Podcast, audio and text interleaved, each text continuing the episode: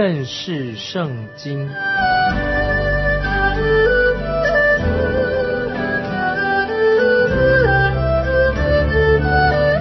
认识上帝的话，把上帝的话带到全世界。本节目是由认识圣经机构和环球广播电台联合制作，欢迎收听。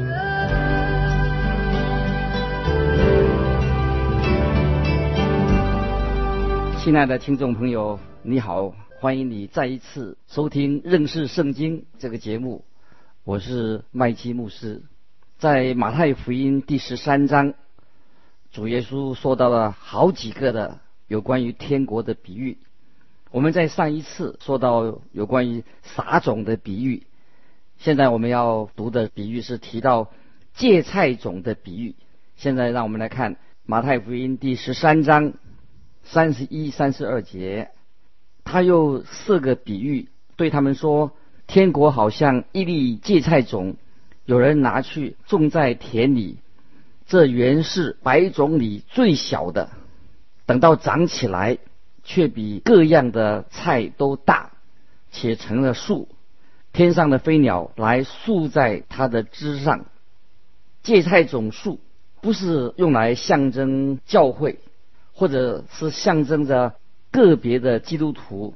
通常圣经说到会结果子的树，是来描述、形容这些信徒已经信耶稣的人。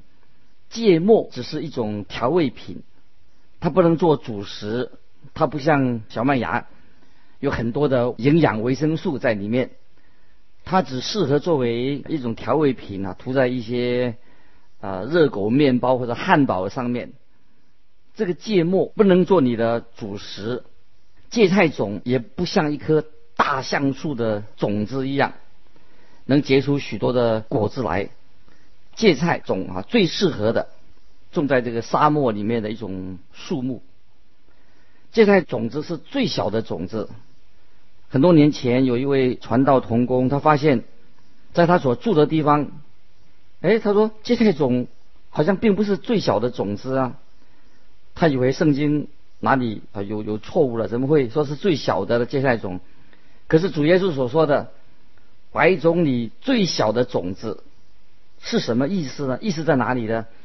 耶稣所指的，就是当时的听众，对当时的听众说的，他们知道那个是最小的种子，就是指着他们，那是最小的种子。就我个人所知，我认为这是指在各种植物里面的种类里面，芥菜种子是最小的种子，因为它真的是很小，但是。等它长大起来以后，却比各样的菜都大，而且成了树。天上的飞鸟来宿在它的枝上。这个小小的种子，它可以慢慢的长成大树，甚至可以让飞鸟都在这个树上来做窝。这个比喻到底要说明什么呢？就他说到，基督教就像外面外表上，它慢慢要。发展慢慢长大，越来越大。在之前我们所说的撒种的比喻，是讲到在人的内心里面、内在的里面，他慢慢的成长。所谓教会，虽然不能够改变这个世界，让世界上所有的人都啊马上就悔改归主，但是教会却是给世界带来了一个非常大的影响。你说是不是？基督教。无论他们去到哪里，到了什么地方去，都会对世界有重大的影响，带来了一些改变的力量。在这个比喻里面所表明的，就是可以说明有一些教会有组织的教会，应该向外发展扩展。教会和世界是混合在一起的，在教会里面的人和世界上的人，他们也是在联合在一起，他们是在一起的，同住在一个地方。他们当时的生活习惯跟我们今天的也很相似，因为基督徒应当成为世上的盐，做世上的盐，也做世上的光，而不是基督徒不是像做这个芥末。圣经里面说到啊，天上的飞鸟都宿在它的枝上。天上飞鸟来宿在它的枝上，什么意思呢？我来做解释。几年前，我曾经听到有一个传道人他说，飞鸟哦，代表说是表示很多的不同的宗派。他这样说，这只鸟啊，就是指什么？有的浸信会的教会啦，啊，长老会的教会呢，啊，或者说卫理公会的教会的，或者其他的教会的宗派。他的这种说法跟主耶稣在这里所说的是有矛盾的，不一样。飞鸟的解释到底是什么意思？刚才这位传道人所说的是跟圣经有矛盾。我们可以确定的是，这个比喻的意思所提到的飞鸟，这个比喻里面的飞鸟所指的不是什么好事啊。这个飞鸟它不是一个好东西，它是象征着什么？邪恶，象征着恶者。在撒种的比喻里面，飞鸟是代表着它把路旁的种子吃掉的。撒种的比喻不是说撒在路旁的飞鸟就来吃掉。主耶稣所说的所指的飞鸟就是撒旦仇敌。恐怕我们今天在基督教的圈子里面也有这些邪恶的飞鸟，它也栖息在芥菜种的树上。现在我们要来看。一个比喻就是关于面笑的比喻，面里面的笑是面会发笑的那个笑。这个比喻是在这一章里面一个最重要的钥匙。现在让我再提醒强调，你也必须要了解这个比喻的一个重要性。首先，我们知道以前提过的马太福音是整本圣经的钥匙。然后我也说过，马太福音十三章。是马太福音这一本书的钥匙，在这里第三点，这个三十三节的经文，马太福音十三章三十三节的经文，这一节三十三节是第十三章的钥匙。让我们来看啊，整本圣经最重要的一个钥匙就在三十三节，请大家留意这个经文，主耶稣所要教导我们的到底是什么？三十三节十三章三十节，他又对他们。讲这个比喻，天国好像面笑，有妇人拿来藏在三斗面里，只等到全团都发起来。好，这里说到天国好像面笑，不要停在这里，我们继续。有妇人拿来藏在三斗面里，只等全团都发起来。这个笑面里面那个笑面笑指的是什么呢？那有些人解释这个面笑，这个笑指的是福音。可是如果他们再仔细的要有更深入的看的话，不是指这个福音，因为这个笑面笑的这个笑这个字啊，从字面看起来所指的并不是一件好事。这个笑它不是指好的事情，它总是代表这个笑是代表什么邪恶坏的事情。在圣经里面，笑面笑的笑这个字。出现了九十八次，一共出现了九十八次，在旧约圣经出现了七十五次，在新约圣经出现了二十三次，出现了很多，总是出现的在一种不好的状况当中。所以笑是指那些不好的事情、坏的事情。有一位有名的圣经学者在他的书里面也提到，犹太人的拉比，这犹太人的教法师老师拉比，总是把这个笑。这个笑面笑的笑笑这个字，看成是一个邪恶的象征，是指那些不好的事情的象征，用这个笑来代表。在旧约圣经当中，他们要献祭给神的时候，那些祭物里面不可以有笑存在。在新约圣经中，主耶稣在马太福音十六章第六节也警告他的门徒这样说：“你们要防备法利赛和撒都该人的什么笑。”要防备法利赛人和撒都该人的笑。使徒保罗在哥林多前书哥林多前书五章也这样说，所以我们守这节不可用旧笑，也不可以用恶毒邪恶的笑，只用诚实真正的无笑柄啊！这个经文很重要啊！我再念一遍五章八节，所以我们守这节不可以用旧笑。也不可以用恶毒邪恶的笑，只用诚实真正的无笑柄。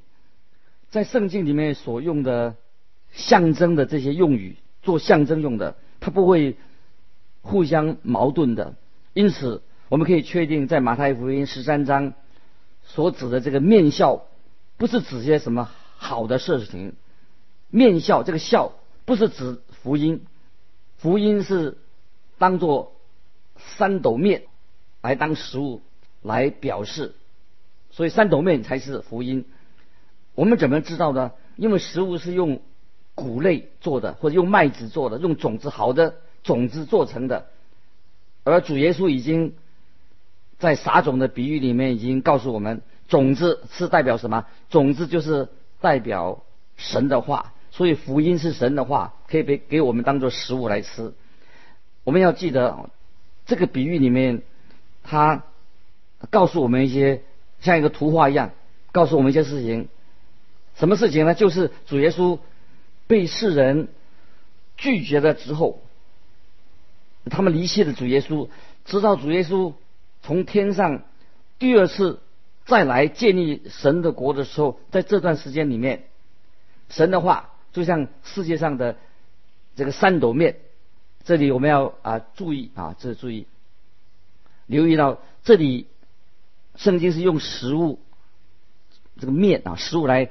代表神的话，所以这个食物可以吃进去的，把神的话吃进去，这个食物是好的，我们可以把它吃进去。神的话，这个时候有一个妇人啊，解解释这个妇人有个妇人来的啊，请姐妹啊，特别当中我们姐妹的听众特别啊，请你原谅啊，我提到这一点，妇女啊，在圣经里面，妇女在圣经里面所代表的意义是什么呢？通常是指二者，妇女是代表不好的。他把笑，这个妇女，她是把这个面笑啊藏在食物里面。如果这个笑是指福音的话，那么为什么妇人要把这个福音从世界里面把它藏起来？为什么要把它藏起来呢？这是好东西嘛，干嘛要藏起来呢？神的话应当把它公布出来，在房顶上把它传出来，并且要传到世界的地极。很明显的。这里讲的面这个笑啊，是指是邪恶的意思，而且这个妇人，她将它就藏在这个福音的食物里面。那么这个食物就是什么？就是神的话。现在我们啊，在今天，我们同样可以看见这个现象。现在比如说有许多啊所谓的什么啊什么主义啊。什么异端邪说？很多异端邪说，他们就是什么轻视了神的话，离开了神的话。比如说，我们发现那些甚至连拜魔鬼的、拜那个邪教的，哎，他们有时也会偶尔引用的圣经的话。那些假教师，就是那些知道那些假教师，在很多方面，他们就把那个孝放在哪里啊？他把它放在神的话当中啊，所以我们。做基督徒非常谨慎啊，恶者也会把这个孝啊，他会放在神的掺杂在神的话语当中。那么这个面笑有什么功用呢？啊，笑当然是一种我们知道是一种酵母，酵母菌啊，就像发粉一样，它可以使食物发起来哦，它可以把它放在面团里面，那么面团就会发起来，而且这也使得这个面会变得可口美味。这个就是为什么许多人啊在。也许跑到某一些呃教派当中，因为他说觉得那边很很刺激、很火热啊的原因啊，因为没有加入这个笑在这面包里面或者放在馒头里面了，这个馒头就不好吃了，面也不好吃了。只要一点点的啊面笑可以改变啊这个面包或者馒头的的味道。你没有见过？看见一个发酵的面团，我告诉你，它会如果说发酵放了很多，把这个酵放了很多，它就会把整团搞得味道都变了，不能吃的。就是那个酵会让这个整个面包或者面团面都不能吃的。在这里这段比喻里面所说的面笑，在这段经文里面是代表啊，大家清楚要代表是代表邪恶的意思。在这个比喻里面教导我们，教会被会被一些什么错误的教导，被一些异端入侵，会把教会带离了圣经的真理。所以在这个比喻里面说，天国好像面笑，有富人拿来藏在三斗面里，只等到全团都发起来。接着我们看啊，再提醒大家，在路加福音第十八章第八节，主耶稣也说过，人子来的时候，遇得见世上有信德的人吗？这个问题用这个希腊文的表达的意思就是说，耶稣再来的时候就找不到有忠心的人，世界上有信德的人一个也找不到。换句话说，主耶稣再来的时候，从天再来的时候，整个世界。会离开哦，那个时候的人会背离神的真道，这也是使徒保罗在提摩太后书第四章第三节啊，他教导这个年轻的提摩太，提摩太后书四章三节有这样的话啊说啊，告这样说啊，因为时候将要到，人必厌烦纯正的道理，就是神的道，耳朵发痒。就随从自己的情欲，增添好些师傅，最后使把那个教会就是搞了一团糟，使教会离开啊神的真理。就像启示录第三章十四节到十九节当中也提到，就是那个教会老底家教会一样，启示录所说的老底的教会，他们背离了神的真道。接着我们来看第三十四节。三十四节，这都是耶稣用比喻对众人说的话。若不用比喻，就不对他们说什么。这是要应验先知的话，说我要开口用比喻，把创世以来所隐藏的事发明出来。我这里说到把创世以来所隐藏的事发明出来，我们要把这句话啊，好牢牢的记住。主耶稣要给我们一个开启开我们的窍，让我们明白新的真理。主耶稣他现在用这个比喻，他向我们讲述有关于啊神的真理。这个在旧约圣经里面没有提过这样的事情。我们看三十六节，马太福音十三三十节，当下耶稣离开众人，进了房子，他的门徒进前来说。请把田间稗子的比喻讲给我们听啊！门徒要听耶稣解释什么意思。主耶稣等群众离开之后，他的门徒聚集在他的身旁。主耶稣在向门徒解释这个稗子这个比喻是指什么。我们虽然已经读过其中的意思，但是在这里啊，主耶稣看耶稣继续要怎么说啊？这三十七到四十节，耶稣他回答说。那撒好种的，就是人子；田地就是世界好种，就是天国之子；败子就是那邪恶之子；撒败子的仇敌就是魔鬼。收割的时候就是世界的末了，收割的人就是天使，将败子薅出来，用火焚烧。世界的末了也要如此。啊，这就是说到我们今天基督教界啊，关于基督教啊，在这个世界上基督教的状况，我们的主耶稣啊所说的预言非常准确，而且将来必须要应验。这个预告也符合我们今天所居住的这个世界的状况。我们看第四十一节，人只要差遣使者，把一切叫人跌倒的。和作恶的从他国里挑出来，你看，在神千禧年的国度当中，那个恶者他会把他的真面目显露出来，但是感谢神，他们一定会被主耶稣除去，把他除去除灭。接着我们看四十二、四十三节，丢在火炉里，丢在火炉里，在那里必哀哭切齿的。那时，一人在他们父的国里要发出光来，好像太阳一样，有耳可听的就应当听。在这段经文看起来、读起来非常的严厉啊，这话非常严重，竟然是出自谦卑温柔的主耶稣的口中。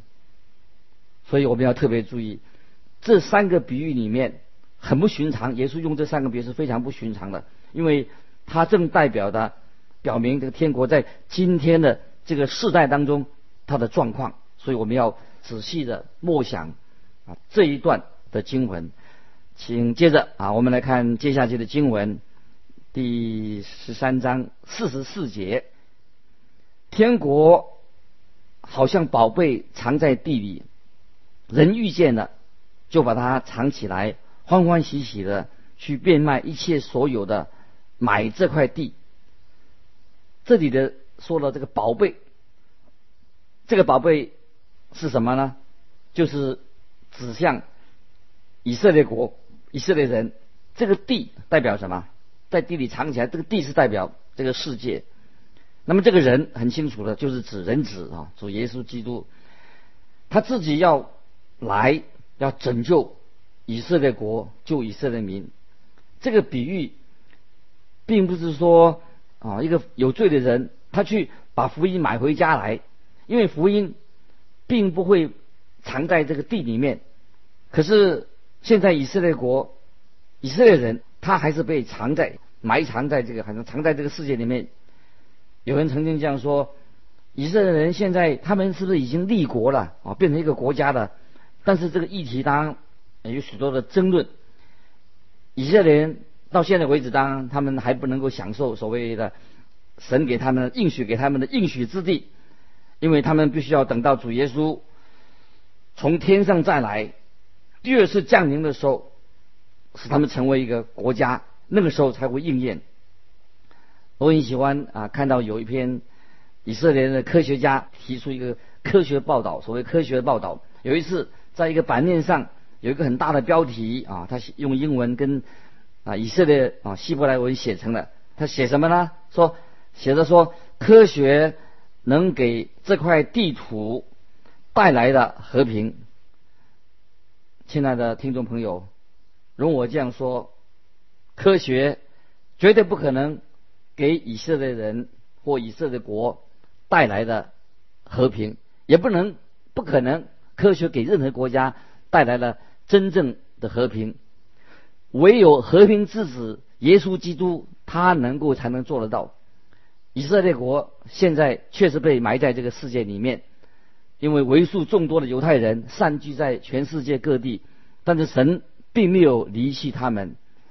在罗马书第十一章第一、第二节说，保罗在罗马书十一章一二节说：“我且说，神弃绝了他的百姓吗？断乎没有，因为我也是以色列人，亚伯拉罕的后裔，属贝雅敏支派的。神并没有弃绝他预先所知道的百姓。”使徒保罗相信神没有弃绝以色列。旧约圣经的末期，一个先知撒加利亚，他也这样说：以色列有一个新日子会对以色列应许的日子来到。在撒加利亚书第十二章十节，十二章十节，我必将那施恩叫人恳求的灵浇灌大卫家和耶路撒冷的居民，他们必仰望我，就是他们所扎的。必为我悲哀，如丧独生子；又为我愁苦，如丧长子。先知耶利米也用很多的篇幅预言到，将来以色列人会再一次会带回他们自己的地图上，使他们重新聚集起来。但是现在这个时刻还没有来临，因为当神再一次一次聚集他们在一起的时候，一定是啊，神会用一个比以前。更大、更大的神机来成就这样的事情，比以前摩西带领他们出埃及的时候更大的神机来成就这件事情。所以，在这个比喻里面，很清楚的告诉我们，神并没有离弃以色列人，以色列人是隐藏在地里面的宝贝。那么，主耶稣他自己就是那个宝贝，他就欢欢喜喜的，主耶稣自己就是那个人。欢欢喜喜的去变卖一切所有的买这块地的人，就是主耶稣，他自己亲自用他的宝血来买赎他们，就像你我，现在因为信了耶稣，得到神的救恩。这个就是撒撒加利亚书第十三章第一节说到的，所说到的基督再来的时候，所以说那日必给大卫家和耶路撒冷居民间开一个泉源，洗除罪恶与污秽。感谢神啊，他定十字架流血，也赦免了你的罪，我的罪，让我们今天凡是信靠的人都可以蒙洁净，成为一个啊新造的人。我们所信的福音，耶稣基督是一位奇妙的救主，他救赎我们。我们今天在他里面也成为新造的人，一切的过犯，当我们认罪的时候啊，一切都被他宝血洗净赦免了。感谢神。今天我们就分享到这里。如果你有什么分享，欢迎你寄信来到环球电台认识圣经这个节目。愿神祝福你，我们下次再见。